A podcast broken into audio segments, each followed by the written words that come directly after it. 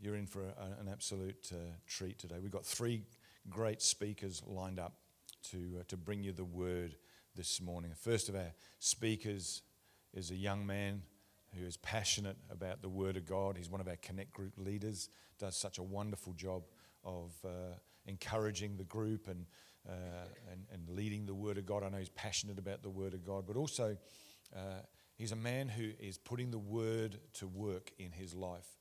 He doesn't, doesn't talk about it or study it, but he actually puts it to work in his life as well. And I'm really excited to, uh, to hear him speak to us this morning. So, how about we encourage Paul as Paul comes and leads us around the word this morning? Thanks, Paul. Thank you, Pastor Gary. Well, good morning, everybody. I've been uh, following the Lord seriously for probably about 30 years now. And I would say the number one desire in my heart has always been to see the body of Christ rise up to its full potential. And now that is my heart's desire for us here at Infuse. And to achieve this, it requires every believer living as an effective follower of Jesus. But have you ever wondered what does it mean to live as an effective follower of Jesus. I believe we get an insight into this in one specific paragraph in the book of Philippians that was written by the Apostle Paul, where he talks about three specific attributes of a particular individual when commending him to the recipients of this letter. And these are three attributes which I believe if we take on board in the body of Christ, in here at Infuse, that we can reach our full potential. So, you ready to know what they are? Okay, thanks, Haley. We're going to read Philippians chapter 2 from verse 25. But I think it necessary to send back to you Epaphroditus, my brother, co worker, and fellow worker, sorry, fellow soldier, who is also your messenger, whom you sent to take care of my needs. For he longs for all of you and is distressed because you heard he was ill. Indeed, he was ill and almost died. But God had mercy on him, and not on him only, but also on me, to spare me sorrow upon sorrow. Therefore, I'm all the more eager to send him, so that when you see him again, you may be glad, and I may have less anxiety. So then, welcome him in the Lord with great joy and honor people like him because he almost died for the work of Christ. He risked his life to make up for the help you yourselves could not give. So, who was Epaphroditus? Apart from here, he's not mentioned anywhere else in the scripture. But from here, we can see he was from Philippi and was a member of the church there. And he had been employed by his church to carry a gift to Paul in Rome to help meet his needs. And whilst in Rome, he became very ill. And news of this made its way back to Philippi, which made them distressed back there. That news got back to Epaphroditus, and he was distressed about them being distressed about him. and on his recovery, Paul thought it best that Epaphroditus should return at once to Philippi, and almost certainly carrying this letter with him. And in those days, when someone of status was sending someone to be received favourably by someone else, they would often write a letter of commendation. And that's what we see here. We see Paul commending Epaphroditus for three specific attributes. And Paul calls him my brother, a co worker, and a fellow soldier. Note that Paul doesn't just call him a brother, but he calls him my brother. Neither does he not just call him a worker, but a co worker. And finally, he doesn't just call him a soldier, but a fellow soldier. And note that these three attributes are all described in the context of Paul's relationship with him. And when Paul speaks of Epaphroditus being his brother, he's most likely referring to the fact that he took care of his needs. And note that for Paul to have his needs met, he must have made them known as well. And we can also get a further insight into Epaphroditus' nature in verse 26. For he longs for all of you and is distressed because you heard he was ill. He appears to be one who had a heart for people and for helping those who were in need. When Paul speaks of him being his co worker, he's perhaps referring to him being a messenger. Perhaps not a high profile job to do, but a very necessary one in this situation. And it also begs the question what if he refused to go and there was no one else to go? What impact could have that had on Paul and his ministry?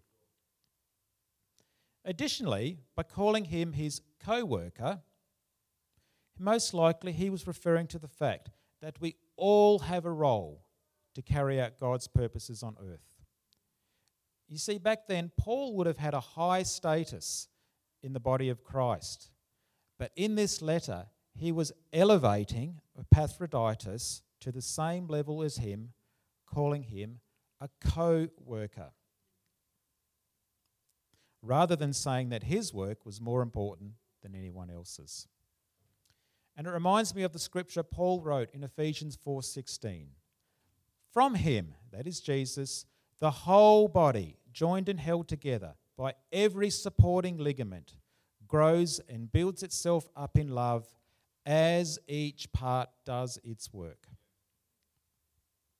And finally, when Paul speaks of him as a soldier, perhaps he was thinking of the hardship that he must have endured, having almost died for the work of Christ and for risking his life.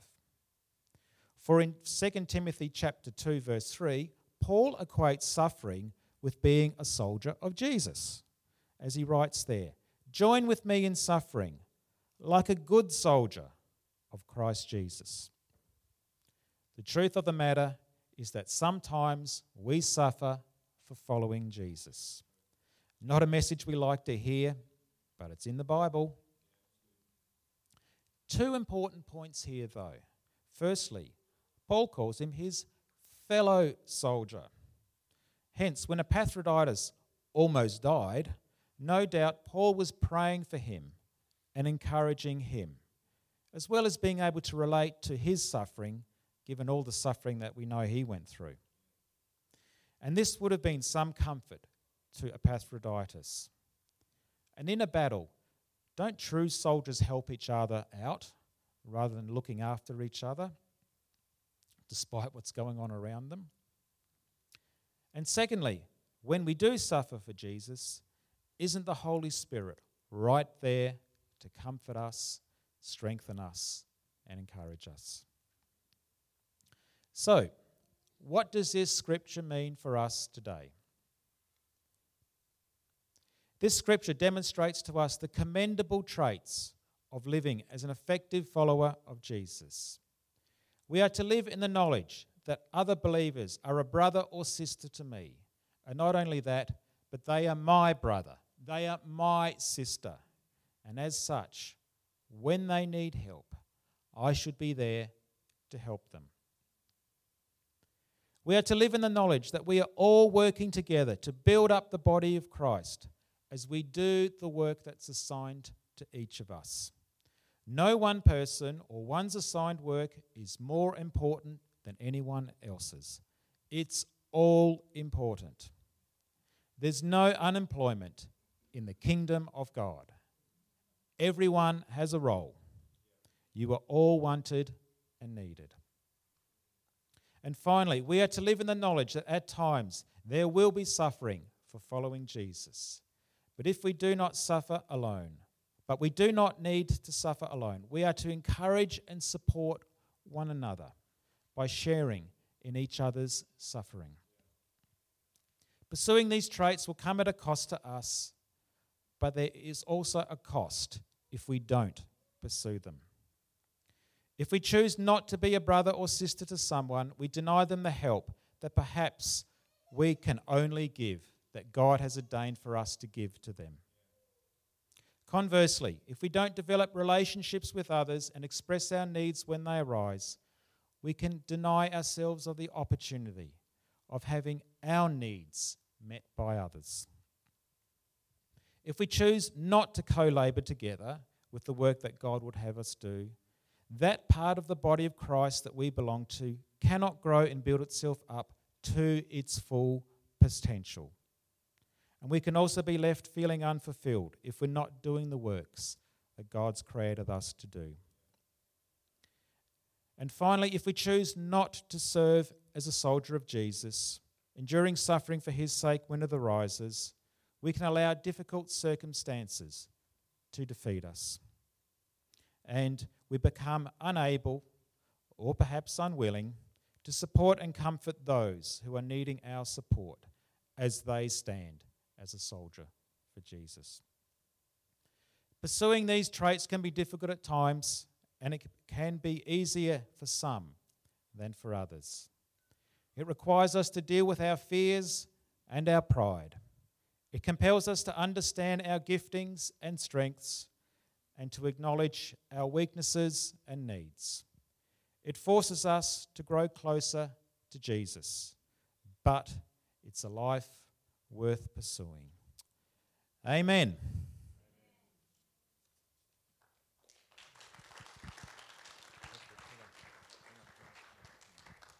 I'm just going to ask Paul to just pray for the uh, subject of his, his message for us all, how we're to be joined together and to encourage us in, in that as well. This is completely off the cuff, so this is a good test for him. Father, we thank you for your truth that we've heard this morning. And I just pray that for every person here in this auditorium, that they will find their place in the body of Christ. They will find out what they're made for. I pray that they will build strong relationships with one another. And I pray that you would help them to stand strong for you when the, when the difficulties arise. I pray. And we pray for your Holy Spirit to unite us all together in perfect unity that we may reach our full potential individually and corporately here as Infused Church, that we may carry out your purposes here on earth and see your name glorified. Amen. Thanks, Paul. Let's give Paul another hand. Our next uh, speaker this morning is a, uh, a, young lady as well who has an absolute passion for God. Um, wants to be at the cutting edge of what God's doing. She's not afraid to, to uh, face challenges. And I've got to tell you that Joe has faced some incredible challenges in her life. And she's walked out an incredible uh, life story to this point. But I tell you what, it's nothing compared to what God's going to do and use her for in the, in the days and seasons ahead. So let's welcome Joe as Joe comes and brings the word this morning. Good morning, church. How are we? Alrighty. So, what is the greatest commandment? In Mark 12 28, the scribe asked Jesus the same question. But what was Jesus' answer? What was, his, what was the answer? What is the greatest commandment? Come on. Love the Lord your God with all your heart, all your soul, all your mind and strength. But there's a bit that we often skip that, that's the second part. There's a bit before that that we're going to. Jesus replied, This is the most important. Hear, O Israel, the Lord our God, the Lord is one. Then he says, You shall love the Lord your God with all your heart, with all your soul, with all your mind, and with all your strength. See, Jesus was quoting Deuteronomy 6, verses 4 to 5, where Moses gave God's law to the people. Now, the first part of the scripture, Hear, O Israel, is also a part of the commandment, just as much as you shall love the Lord your God. In fact, the words in the original Hebrew have become the most famous Jewish prayer. Orthodox Jews pray it in the morning of, and in the evening of every single day. It is the first prayer that young Jewish children learn, and it is the last prayer the elderly pray on their deathbed. It goes like this Shema Israel, Adonai Eloheinu, Adonai Echad. Baruch Shem Kavod, Malkuto Leolam Vayed. Hear, O Israel, the Lord our God, the Lord is one. Blessed be the name of the glory of his kingdom forever and ever. So the prayer itself is called the Shema, which comes from the first word, Shema Israel. Hear, O Israel. So it means hear, but it doesn't just mean hear. It means to listen intently. It means to listen and to obey. So, what is the greatest commandment? Hear and obey, O Israel. You shall love the Lord your God with all your heart. Now, the word Shema also comes from the same root word when Solomon asked God for wisdom. So, when, he, when Solomon asked God for wisdom, another way it could be translated was he asked for a listening heart. He asked God for wisdom and he asked God that he might hear and he might obey. That's pretty cool. So, how do we hear from God? Well, number one, His Word, of course.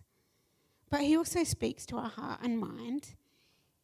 In our thoughts, He gives us dreams at night and those little random thoughts during the day.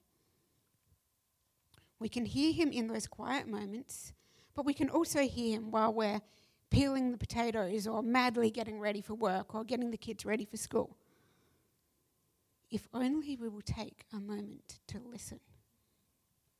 So, hearing and obeying, they go hand in hand, right? Now, how many of the parents here have told their kids to do something and the kids have replied, Yes, mom, but they haven't actually, they don't actually go and do what you said? Anyone had that? Yeah, I mean, we've got someone up there. I, mean, I know I was guilty of it myself as a kid, come on. See, there's no point listening to an instruction. There is no point asking God to speak if we aren't going to O B E Y, obey. Ouch. Now, just before anyone starts to feel guilty, let me tell you that I have been in the middle of a church conference arguing with God for five whole minutes about praying for another Christian. Not even joking. And you think, uh, why, why? Something easy to do. Come on. Why, why was I arguing? Why didn't I obey? Anyway, eventually I did go over and pray for this person. But I can't really say that I obeyed. And why is that? Well, is obedience delayed really obedience? So I'm a karate teacher, and when I give a command, you have a split second to obey, and obey with a loud, clear, and enthusiastic hey, which means yes. Now, if my students don't do this with all of the criteria, make them stop, go back, and do it again. Sensei Darren, he makes us do push ups if we don't respond quickly enough. So, why make the kids do it again? Why the push ups? because we are training to obey on command. We train to respond without thinking. Now, if I had taken those five whole minutes to obey my sensei like I did that time with God, my sensei would have, you know what, I don't actually know what my sensei would have done because that just wouldn't happen. In fact, I'm so trained for this immediate response in my karate that when I'm in the zone, I do it without thinking. One time I had arrived late to a special class because I was teaching somewhere else. So I was wearing my uniform, but I wasn't actually training, I was just watching. So I was sitting on the ground just near the students. They were sitting there, I was sitting here. And it was at the end of the class, and Sensei goes, Everybody up. And so I was on my feet, standing to attention with a loud, Hey! Before I realized that wait a minute, I'm not actually in this class. Did anyone just see what I did then? No.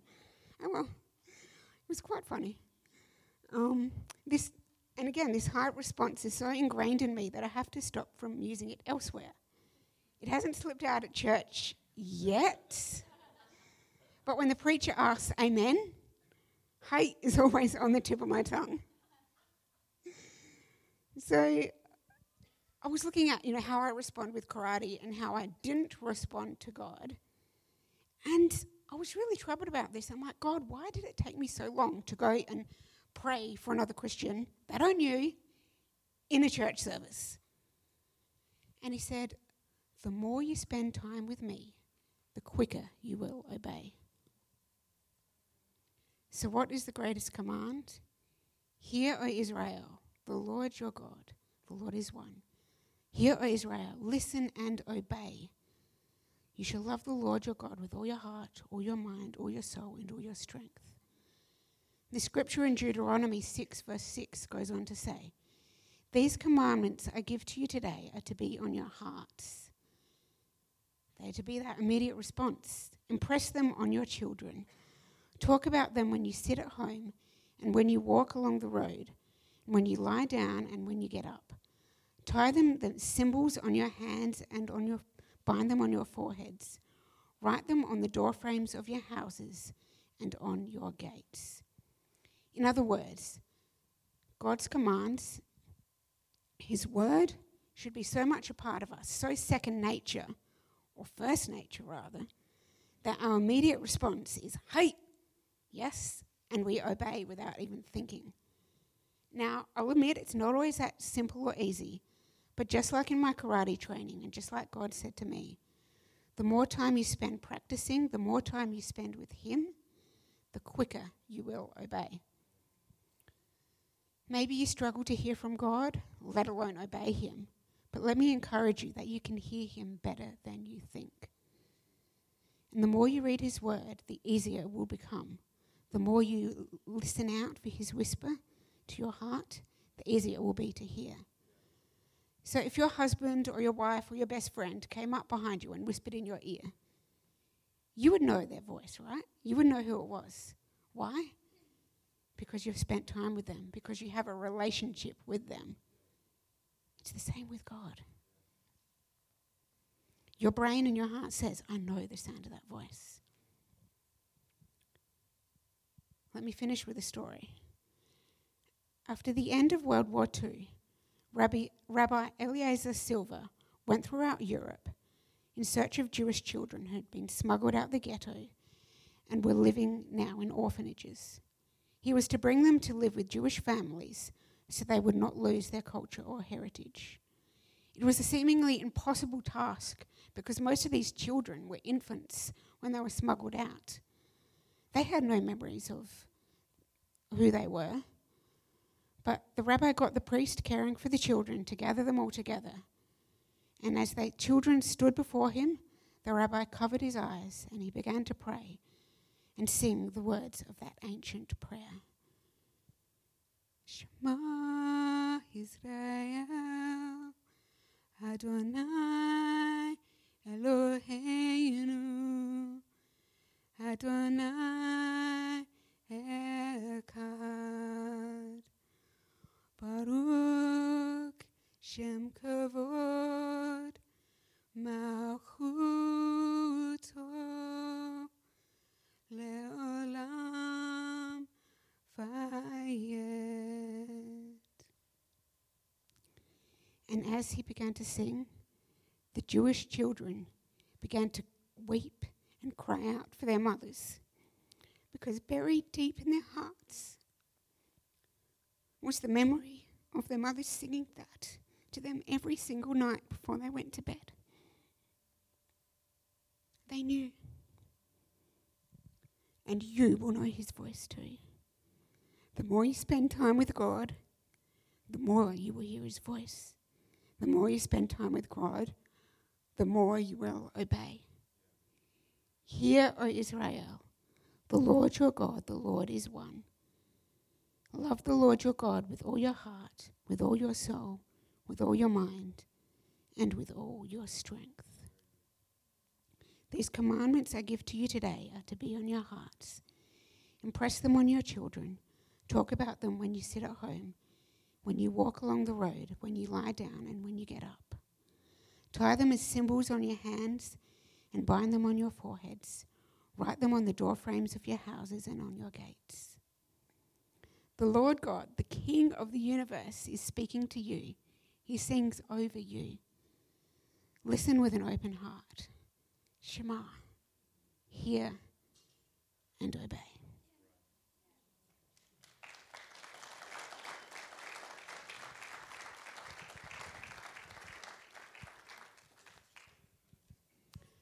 Thank you, Father, that you were speaking to us always, Lord. And Lord, I pray that everyone here would know that they can hear from you, Lord. That when they hear your voice, they would know it so clearly that their hearts would leap for joy when they hear you, Lord. And they won't be able to help but obey because of your love in them, Lord. Thank you, Lord, that we can hear you, Lord. Thank you, Lord, that we can obey. Amen. Excellent. Good encouragement for Joe there. Well done. Who's going to go and practice their high?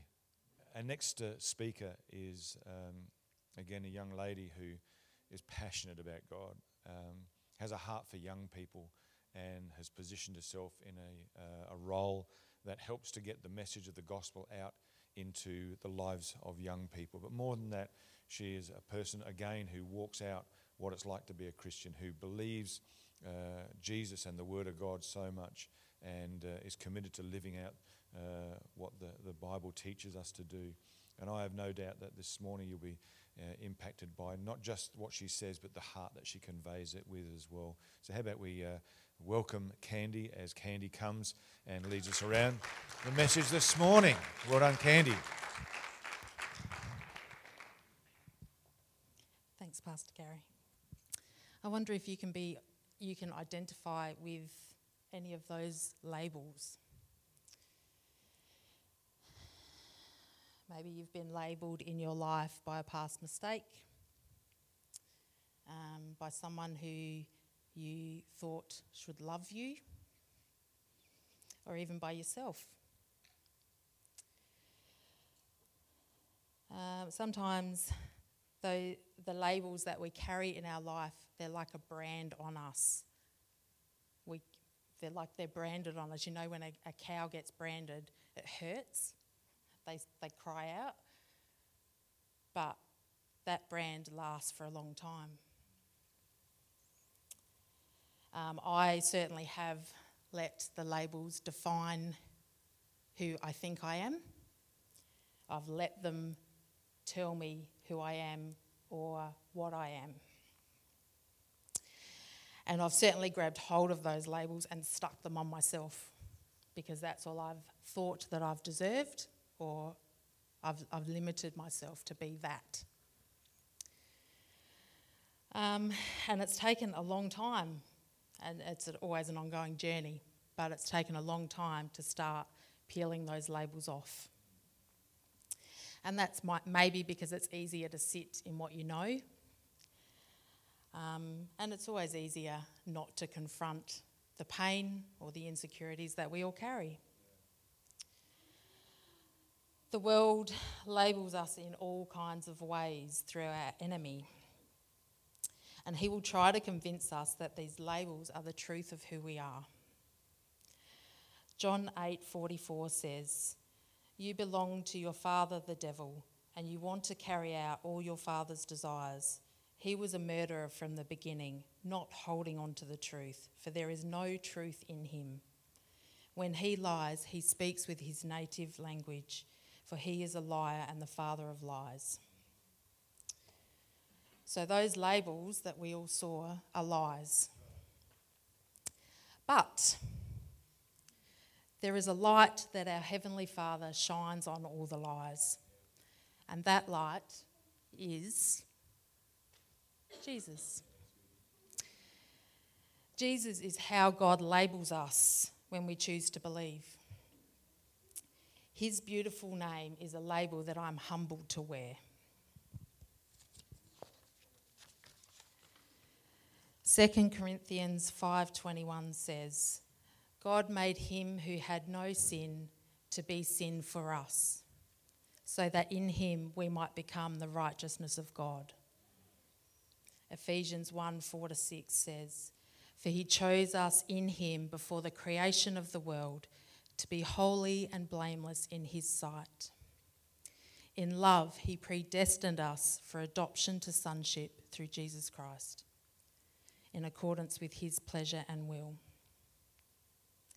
When Jesus died in our place, all those negative labels and lies were replaced with the truth, the label of Jesus. When we accept Jesus our, as our Lord and Saviour, then when God looks at us, he sees Jesus. He doesn't see all the other. We are seen as blameless, holy, and righteous. That, however, doesn't mean we can just go and blatantly sin. That's a whole other message. Um, but that's how God sees us. The beautiful name of Jesus is ours to live out of. So why don't we always do it? We so easily limit ourselves by believing the lies of the world. They cripple us and prevent us from walking in our God given calling. And that takes time. that takes time for God to work in us and heal us. But we need to let go of that default mindset that we go to straight away that I am this, I am that, or people see me as this or see me as that. Let's be brave enough to challenge the father of lies and look to Jesus as our identifier. To know that Jesus is the source of truth.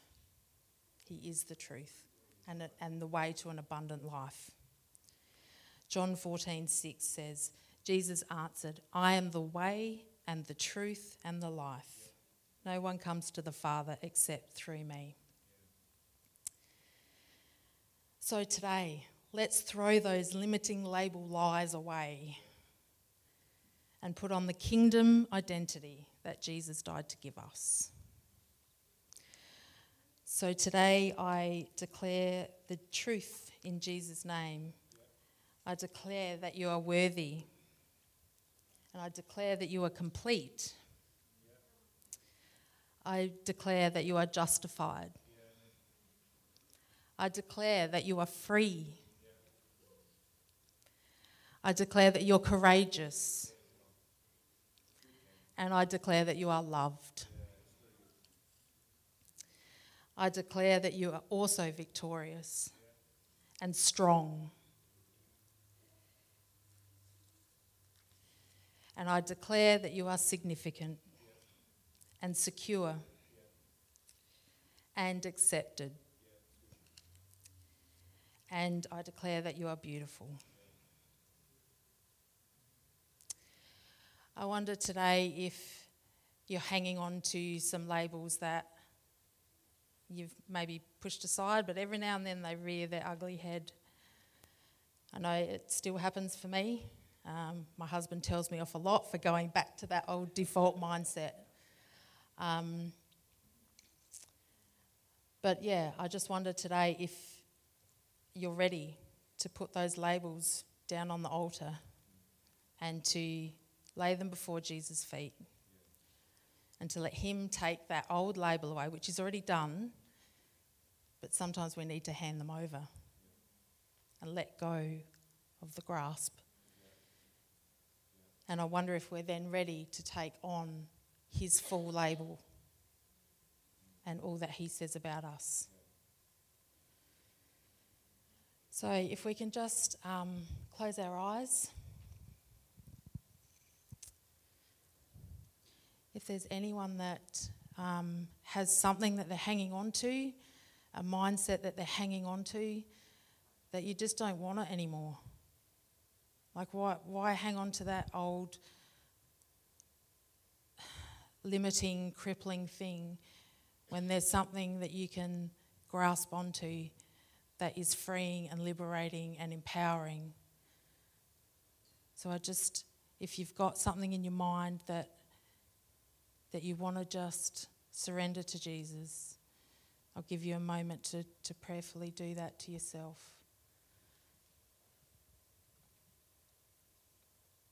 I pray, Lord Jesus, that each and every person that is carrying anything that is not of you, that is not your truth, Lord, that they can surrender it to you, they can finally let go, release the grip and lay it at your feet, Lord.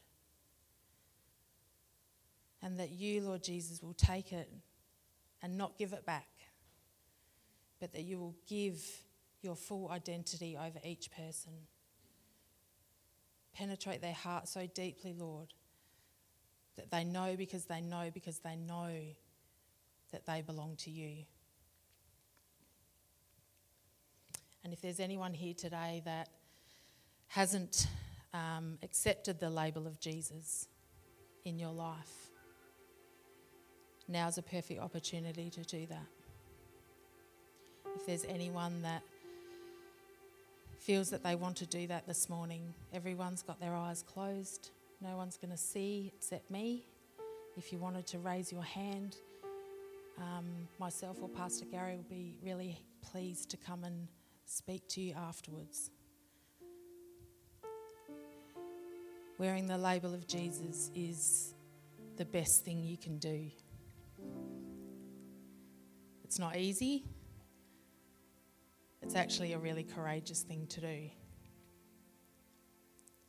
But once you do it, the liberation, the free, the freedom, the joy, the potential that you walk into is just like you'll never know. So if anyone wants to do that today, just raise your hand now. Thank you, Lord. Anyone online watching? If you're watching online and you'd like to do this, please just comment get in touch with you. Leave a contact and we'll get in touch with you. Thank you, Lord. Lord God, we just thank you that you sacrificed Jesus for us so that we could wear him. So that when you look at us, Lord, you see the faultless, blameless, pure, righteous Jesus when you look at us. I just find that so hard, to fathom, Lord. But I just thank you, Lord, that you've done that for us, for someone like me who does not deserve it. I just pray today, Lord, that we can go away remembering um, that you label us in the most beautiful way and that we can let go of all that other junk. I just thank you, Lord God, that you love us and for everything you've done for us. In Jesus' name, amen.